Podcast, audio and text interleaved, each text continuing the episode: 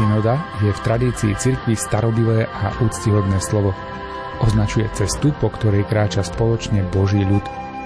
Odkazuje aj na Ježiša, ktorý o sebe povedal, že cesta, pravda a život. A kresťania, jeho nasledovníci, boli pôvodne označovaní ako nasledovníci jeho cesty. V relácii Výber z pápežských encyklík vás dnes, priatelia, chceme opäť pozvať k premýšľaniu nad synodou. Na pokračovanie si totiž čítame a komentujeme z dokumentu Medzinárodnej teologickej komisie Synodalita v živote a misii cirkvy. Text načítal Miroslav Kolbašský. Komentáre pripravuje Anton Fabián a na relácii ďalej spolupracujú majster zvuku Jaroslav Fabián a Martin Ďurčo.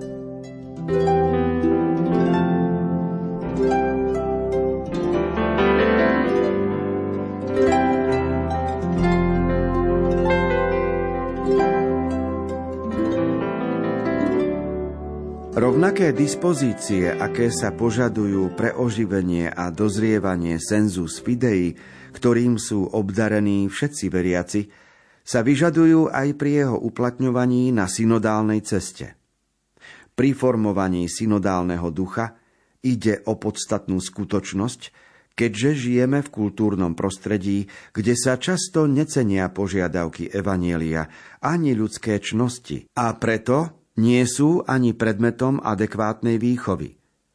Spomedzi týchto dispozícií treba spomenúť participáciu na živote cirkvy, ktorej centrom je Eucharistia a sviatosť zmierenia, praktizovanie počúvania Božieho slova s cieľom vstúpiť s ním do dialógu a konkretizovať ho v živote.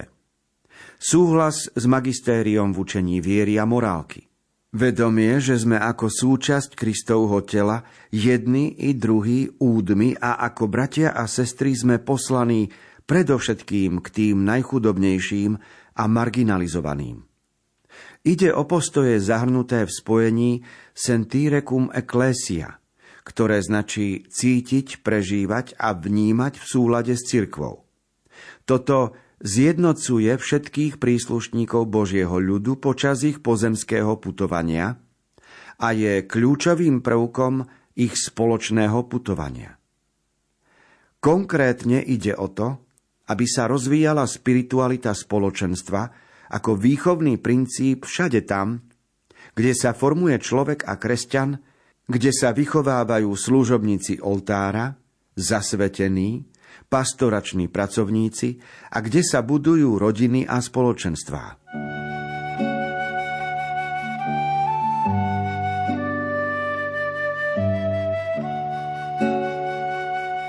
Hovoriť o duchovnom živote, hovoriť o spiritualite spoločenstva, o církvi dnes je, je možné z rozličných pohľadov, ale veľmi dôležité je rozlišovať my tu nehovoríme ako novinári alebo ako vonkajší pozorovatelia. Novinár si môže dovoliť povedať, že ja nič, ja muzikant, mňa sa to netýka a hovorí o cirkvi a o veriacich ľuďoch ako o nich. To, to oni chodia, to oni majú také zvyky, to oni majú také sviatky a ja, ja som nezávislý. Toto je dnešná, dnešný moderný prístup k spoločenstvu veriacich. Takto sa ale ďaleko nedostaneme, lebo skutočne o, spolo- o spiritualite spoločenstva a skutočne o živote veriacich môže hovoriť ten, komu sú blízke a vlastné štyri skutočnosti. A tie sa spomínajú v 108. článku Medzinárodnej teologickej komisie, ktorá pripravovala synodu. A tam sa spomína, že teda najprv by človek si mal sa seba opýtať, do akej miery je sám na vlne duchovného cirkevného života. Poprvé, účasť na živote cirkvy, to znamená, či chodím na sveté príjmanie a k sviatosti zmierenia, spoveď. Po druhé, či praktizujem počúvanie Božieho slova, či niekedy otvorím písmo a či počúvam kázeň tak, že okamžite kritizujem farára, alebo sa snažím rozmýšľať, Bože, čo mi v túto chvíľu chceš povedať.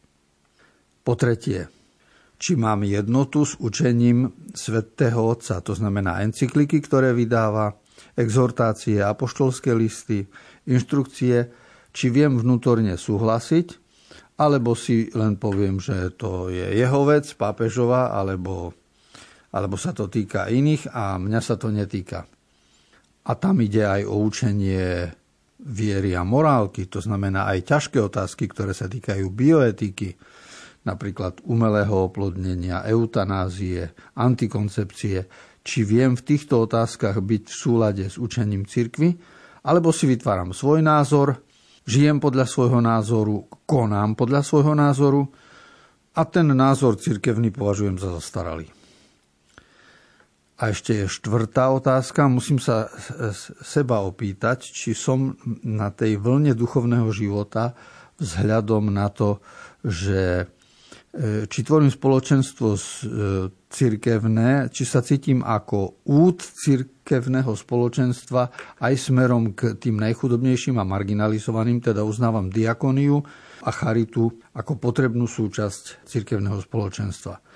Ak tieto štyri praktické body nerealizujem vo svojom živote, tak potom sa podobám človeku, ktorý hovorí o cirkvi zvonku.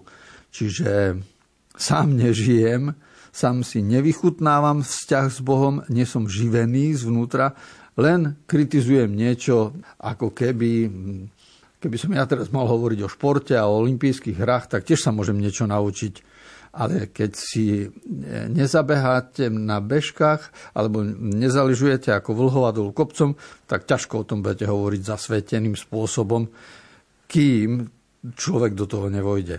A spiritualita spoločenstva znamená, že my najprv musíme byť vtiahnutí do deja a prežívať spoločenstvo s veriacimi ľuďmi, aby sme mohli o tom kvalifikovane hovoriť.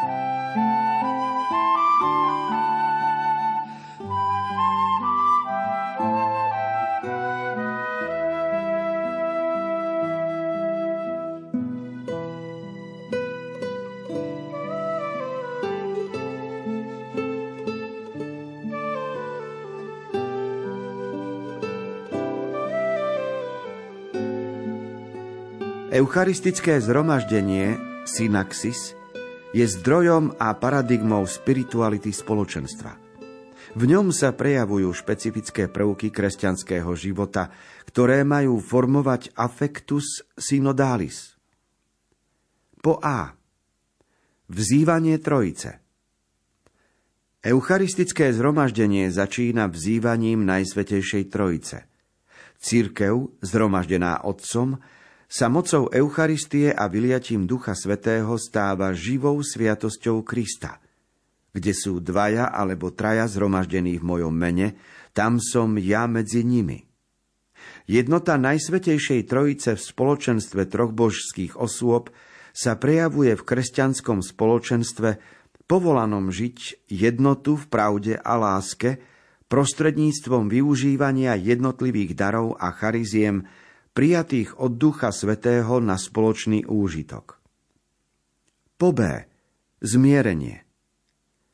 Eucharistické zhromaždenie podporuje prežívanie spoločenstva prostredníctvom zmierenia s Bohom a s bratmi.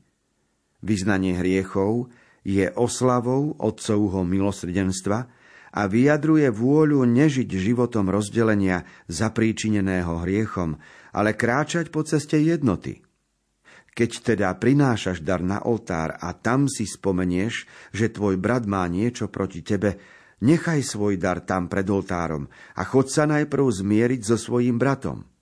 Až potom príď a obetuj svoj dar. Synodálne podujatia predpokladajú uznanie vlastnej krehkosti a vzájomné odpustenie. Zmierenie je cestou prežívania novej evangelizácie. Po C. Počúvanie Božieho slova. Eucharistické zhromaždenie počúva Božie slovo, aby prijalo jeho posolstvo, ktorému osvetlí cestu. Zhromaždenie sa učí počúvať Boží hlas uvažovaním nad písmom, osobitne nad evanieliom, slávením sviatostí, predovšetkým Eucharistie a príjmaním bratov a sestier, zvlášť tých chudobných. Ten, kto vykonáva pastoračnú službu a je povolaný lámať chlieb slova spolu s chlebom Eucharistie – Musí dobre poznať život spoločenstva, aby mu odovzdal Božie posolstvo práve tu a teraz, v situácii, ktorú prežíva.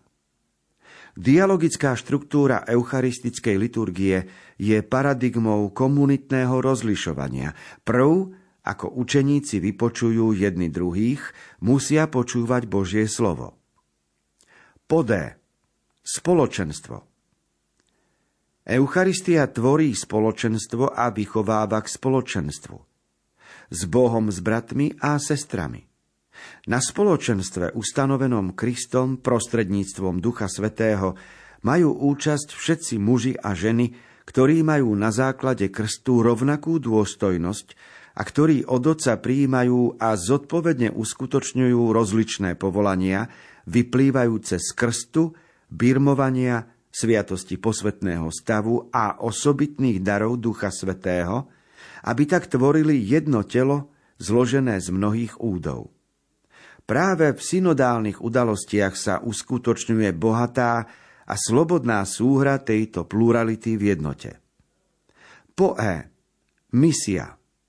Ite missa est. Spoločenstvo utvorené Eucharistiou nás podnecuje k misii. Ten, kto participuje na Kristovom tele, je povolaný podeliť sa o túto svoju radostnú skúsenosť so všetkými. Každá synodálna udalosť pohýna cirkev, aby vyšla von z tábora a priniesla Krista ľuďom, ktorí čakajú na svoju spásu. Svetý Augustín hovorí, že na ceste k Bohu máme byť jedno srdce a jedna duša. Jednota spoločenstva nie je skutočná bez vnútorného télos, ktorý ju vedie časnými cestami k eschatologickému cieľu, kde bude Boh všetko vo všetkom. Treba si však vždy položiť otázku, či môžeme byť skutočne synodálnou církvou, ak nežijeme tak, že vychádzame k iným, aby sme spoločne kráčali k Bohu?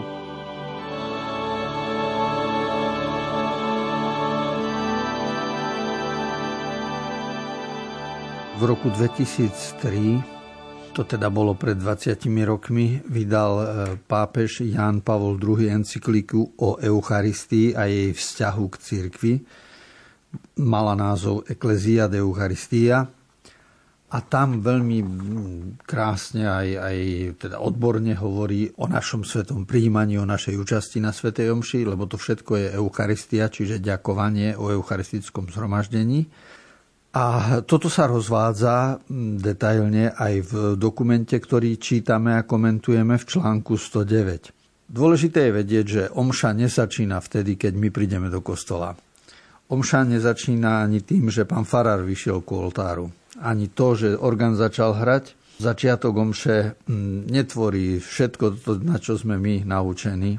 Omša začína preto, lebo sú tu slova v mene Otca i Syna i Ducha Svetého. Vzývanie Najsvetejšej Trojice je začiatok našej omše. To znamená, chceme žiť jednotu v pravde a láske.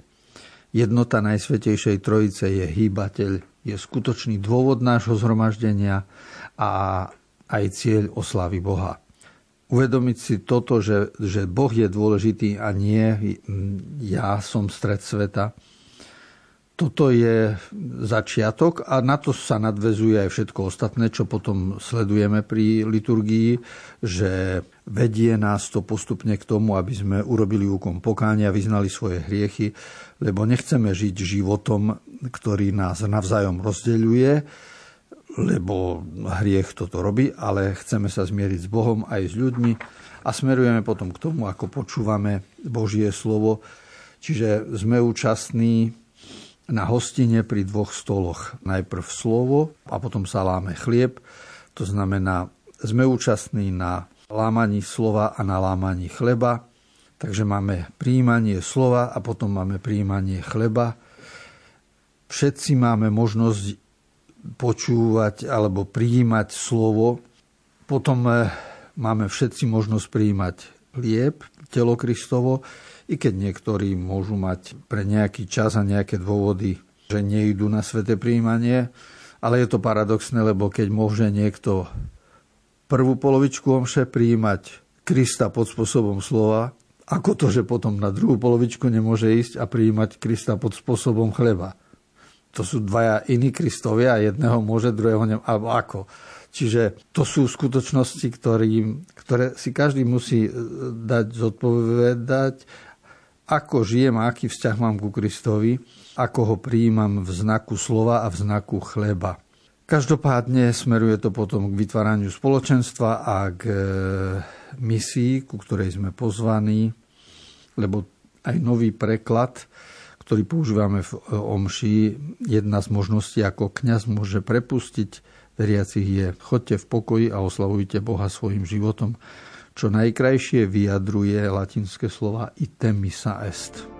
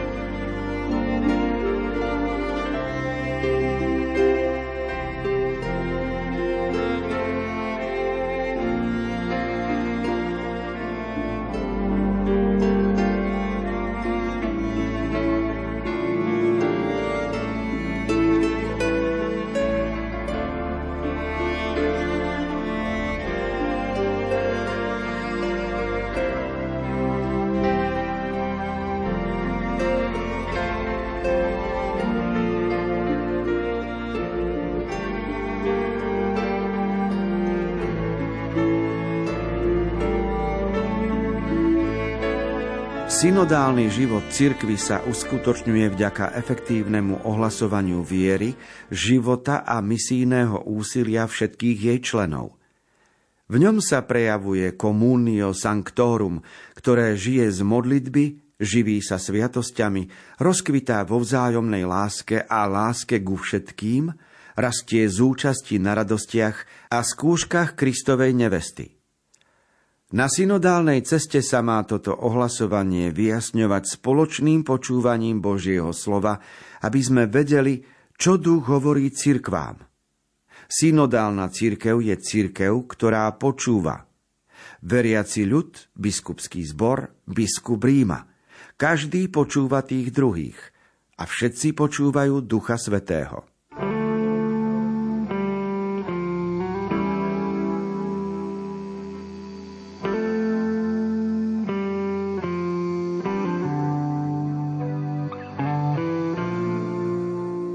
Pri synode musíme mať na pamäti veľmi dôležitú vec a síce, že ak hovoríme o veriacich ľuďoch, ktorí majú účasť na svetých veciach, odborne sa tomu hovorí communio sanctorum.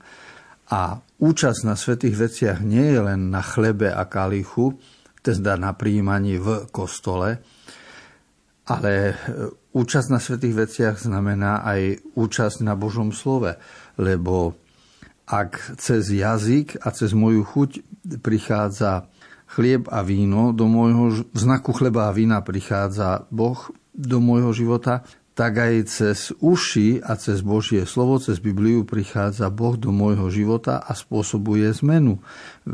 Pozýva ma k určitým krokom dopredu. A preto počúvanie Božieho slova, Božej múdrosti je vždy aktuálne. A toto načúvanie Bohu je spojené aj s načúvaním človeku. Lebo synoda je o tom, že my počúvame Bibliu, spoločne ju počúvame, ale my počúvame aj jeden druhého, ktorý sedí vedľa nás. A toto sa volá účasť na starostiach a radostiach jednak cirkvi celej, jednak účasť na starostiach a radostiach toho, kto sedí vedľa nás. A toto potom spolu vytvára Communio Sanctorum, spoločenstvo svetých, čiže máme účasť na svetých veciach, ktoré pochádzajú z myšlienok aj z, z činov okolo nás.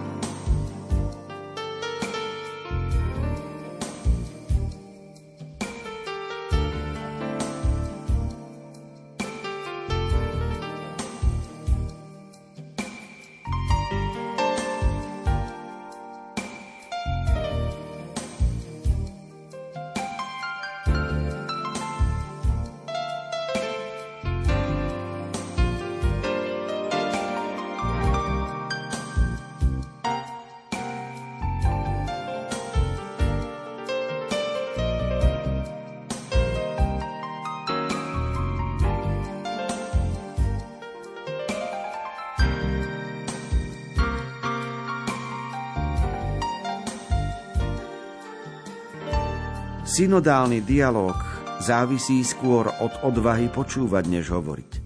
Nejde o zapojenie sa do diskusie, v ktorej sa diskutér usiluje prekonať druhých alebo vyvrátiť ich postoje s drvujúcimi argumentmi, ale o úctivé vyjadrenie toho, čo sa mu vo svedomí javí byť vnúknuté Duchom Svetým ako užitočné s ohľadom na komunitné rozlišovanie, no zároveň v otvorenosti prijať to, čo je v názoroch tých druhých vnúknuté tým istým duchom na všeobecný úžitok. Kritérium, podľa ktorého jednota je viac než konflikt, zvlášť platí pre vedenie dialógu, teda pre zaobchádzanie s rozličnými názormi a skúsenosťami, aby sme si tak osvojili štýl budovania dejín, životného priestoru, v ktorom konflikty, napätia a protiklady ústia do mnohotvárnej jednoty vytvárajúcej nový život, ktorý umožní rozvoj spoločenstva v rozdielnosti. Dialóg nám totiž ponúka príležitosť osvojiť si nové perspektívy a nové uhly pohľadu, čo nám pomôže vniesť svetlo do diskutovanej témy. Ide o osvojenie si pohľadu na svet na základe vzťahu, ktorý sa stáva odovzdaným poznaním, videním vo videní druhého a spoločným videním všetkých vecí. Pre svätého Pavla VI. je pravý dialog duchovnou komunikáciou, ktorá si vyžaduje špecifické postoje. Lásku, rešpekt, dôveru a rozvážnosť v prostredí priateľstva, ba ešte viac služby. Pravda, ako zdôrazňuje Benedikt XVI, je totiž logos, ktorý tvorí dialogos, teda komunikáciu a spoločenstvo.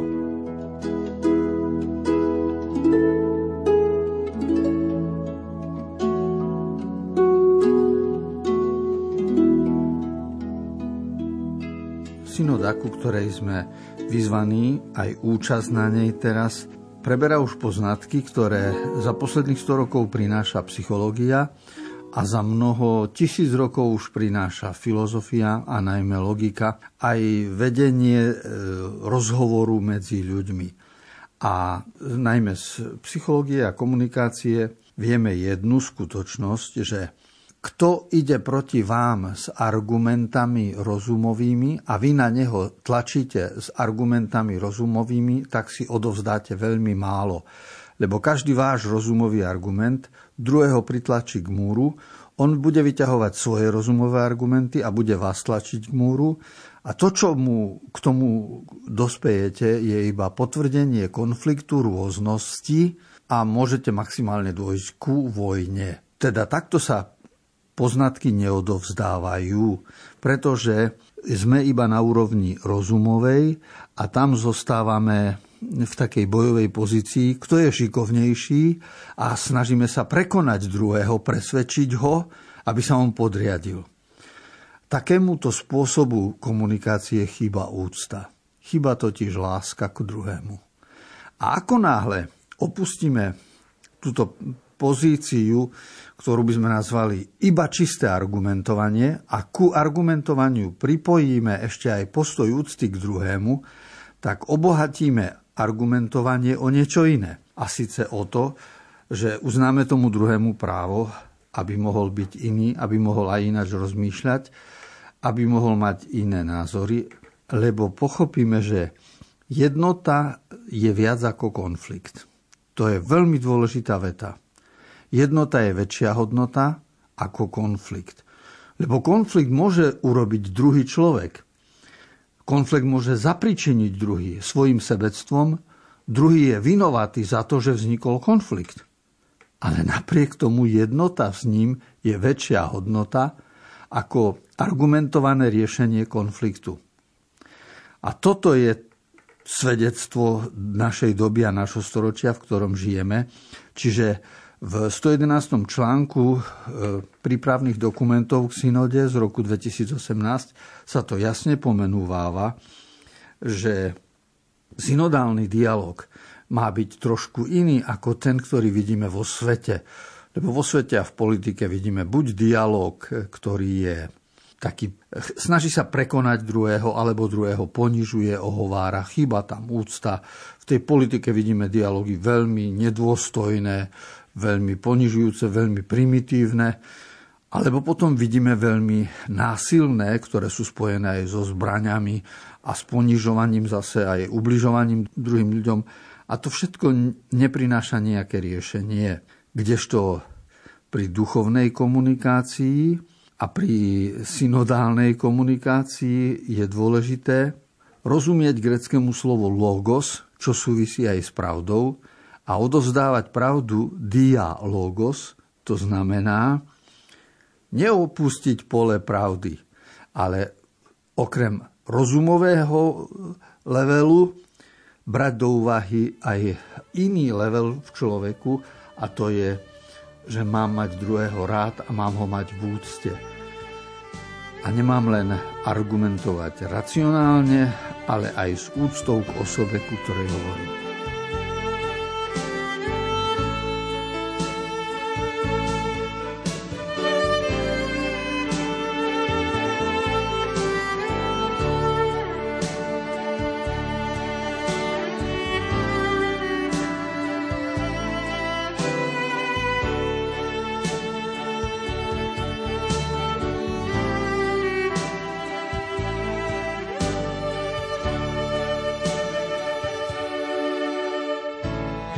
Čas určený čítaniu, komentovaniu a zamýšľaniu sa nad dokumentom Medzinárodnej teologickej komisie Synodalita v živote a misii cirkvi sa pre dnešok naplnil.